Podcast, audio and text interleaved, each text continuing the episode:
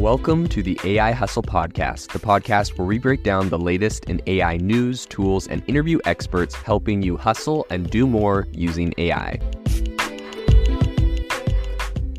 If you've been following the podcast for a while, you'll know that over the last six months, I've been working on a stealth AI startup. Of the hundreds of projects I've covered, this is the one that I believe has the greatest potential. So today I'm excited to announce AI Box. AI Box is a no code AI app building platform paired with the App Store for AI that lets you monetize your AI tools. The platform lets you build apps by linking together AI models like ChatGPT, Midjourney, and ElevenLabs. Eventually, we'll integrate with software like Gmail, Trello, and Salesforce so you can use AI to automate every function in your organization. To get notified when we launch and be one of the first to build on the platform, you can join the waitlist at AIbox.ai. The link is in the show notes. We are currently raising a seed round of funding. If you're an investor that is focused on disruptive tech, I'd love to tell you more about the platform. You can reach out to me at jaeden at aibox.ai. I'll leave that email in the show notes. Ever since the very early days of AI, there's always kind of been this conversation of, you know, AI displacing a large percentage of the workforce and what the solution is. Are we going to need universal basic income?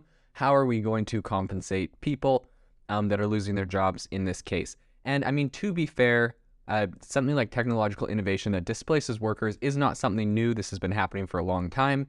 You know, you can look at cases in the textile industry back in the Industrial Revolution, where there was a, lar- a large group of people that felt threatened by uh, textile machines that no longer had to be done by hand, et cetera, et cetera, the Luddites. In any case, um, the conversation is becoming, I think, more prevalent today with ChatGPT and other AI models that have really accelerated and we're really starting to see, um, you know, a future where AI is integrated into everything. It automates everything, and there's a lot more uh, implications that people are seeing. So today on the podcast, I want to talk about some solutions that are happening, some um, op- some options that people are bringing up, and I think all of this is really relevant today because just recently, one of the co-founders of DeepMind, which is the big AI company that Google bought um, back in 2013 or 14.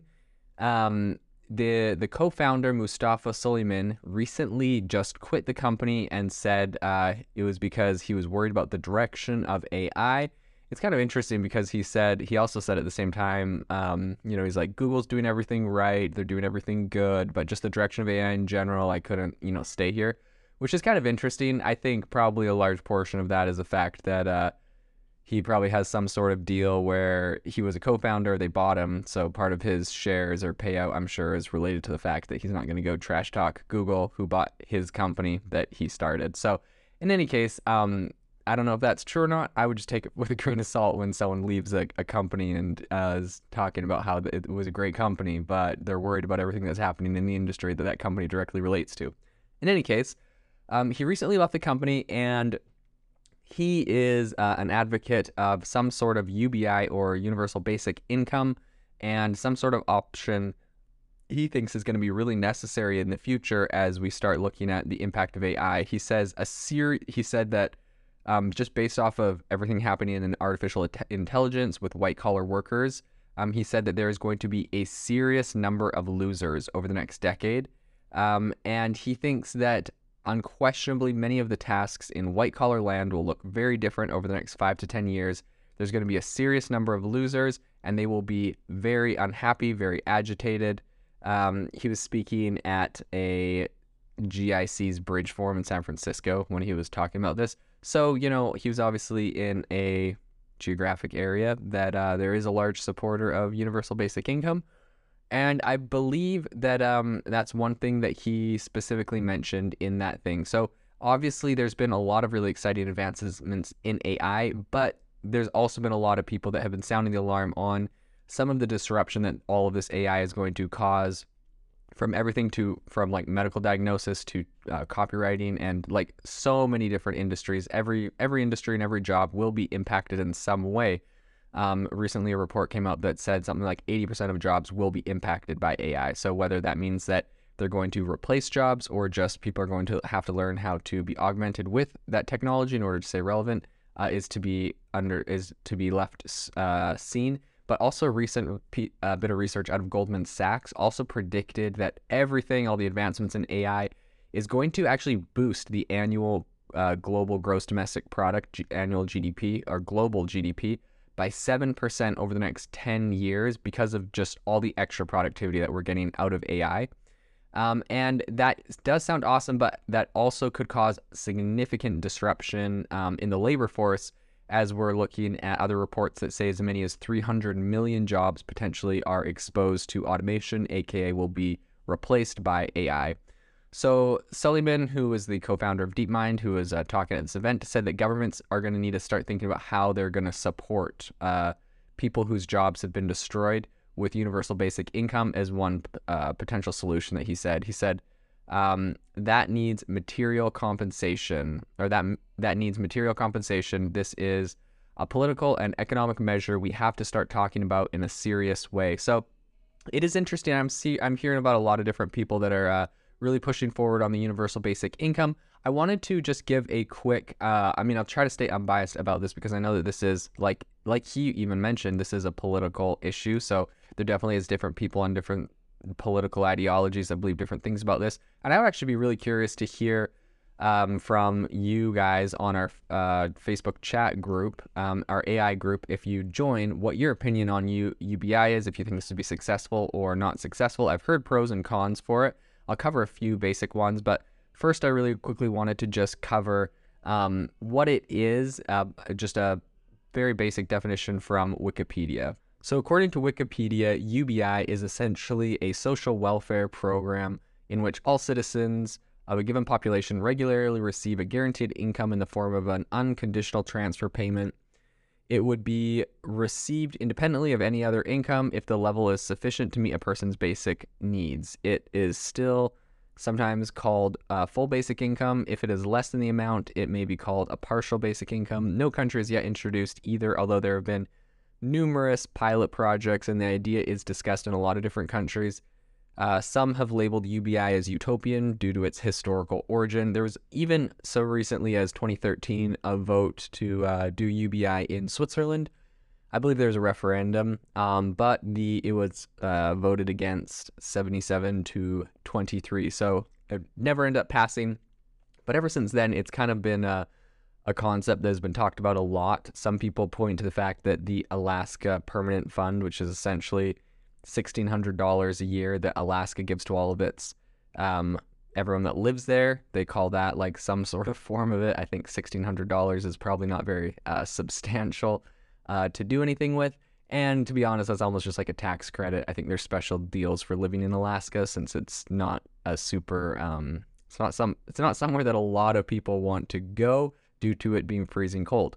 Um, so I think you know you, you incentivize people to move to places like that. I, I think Canada, where I come from, does the same thing with Northern Territories, where um, they give you land and different uh, benefits if you would like to go move up and colonize the Arctic Great White North of Canada. So in any case, uh, this is something that is uh, being talked about a lot. There's a lot of pros and cons.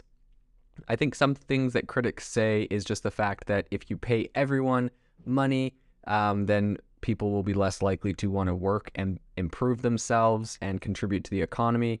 Um, and so thereby they are just going to, um, you know, your country kind of gets stale and your talent isn't as good and you lose some of your GDP. Other people uh, that are in favor of UBI say that it maybe gives you the opportunity to focus on things that you really like to do, um, like painting or something that you might not actually, something artistic that you might not have been able to be paid for in the past. I know that Sam Altman, the CEO of OpenAI, is a proponent of uh, universal basic income, and he's also said that that's probably going to be part of the solution to AI and the displacement that's going to happen from that. So it's interesting coming from him.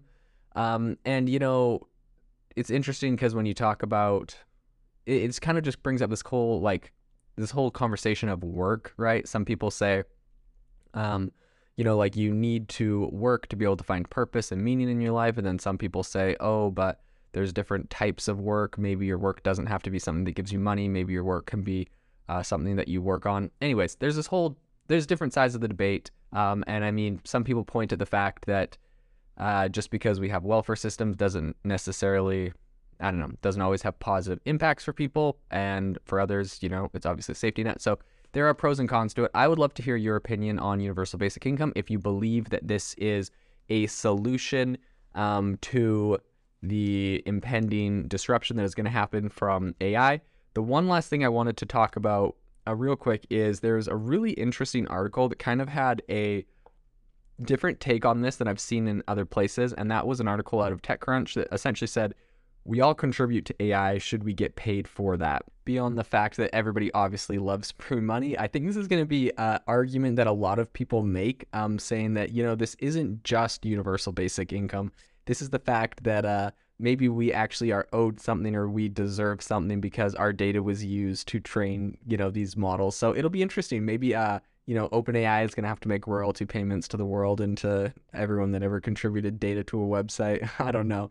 Um, but in any case, this is going to be an interesting area to follow and continue following um, into the future to see how this evolves if we do end up with some sort of UBI um, if that's necessary, and what happens based off of all of this displacement we're about to see in the future. If you are looking for an innovative and creative community of people using ChatGPT, you need to join our ChatGPT creators community. I'll drop a link in the description to this podcast. We'd love to see you there where we share tips and tricks of what is working in ChatGPT. It's a lot easier than a podcast as you can see screenshots, you can share and comment on things that are currently working. So if this sounds interesting to you, check out the link in the comment. We'd love to have you in the community. Thanks for tuning in to the AI Hustle podcast. If you could do us a massive favor, we would really, really appreciate it if you could leave us a review wherever you get your podcast. This helps people find the podcast, it helps people know this is a good place to go, and we would really, really appreciate it as it helps us continue to bring on incredible guests and share incredible content for you to listen to.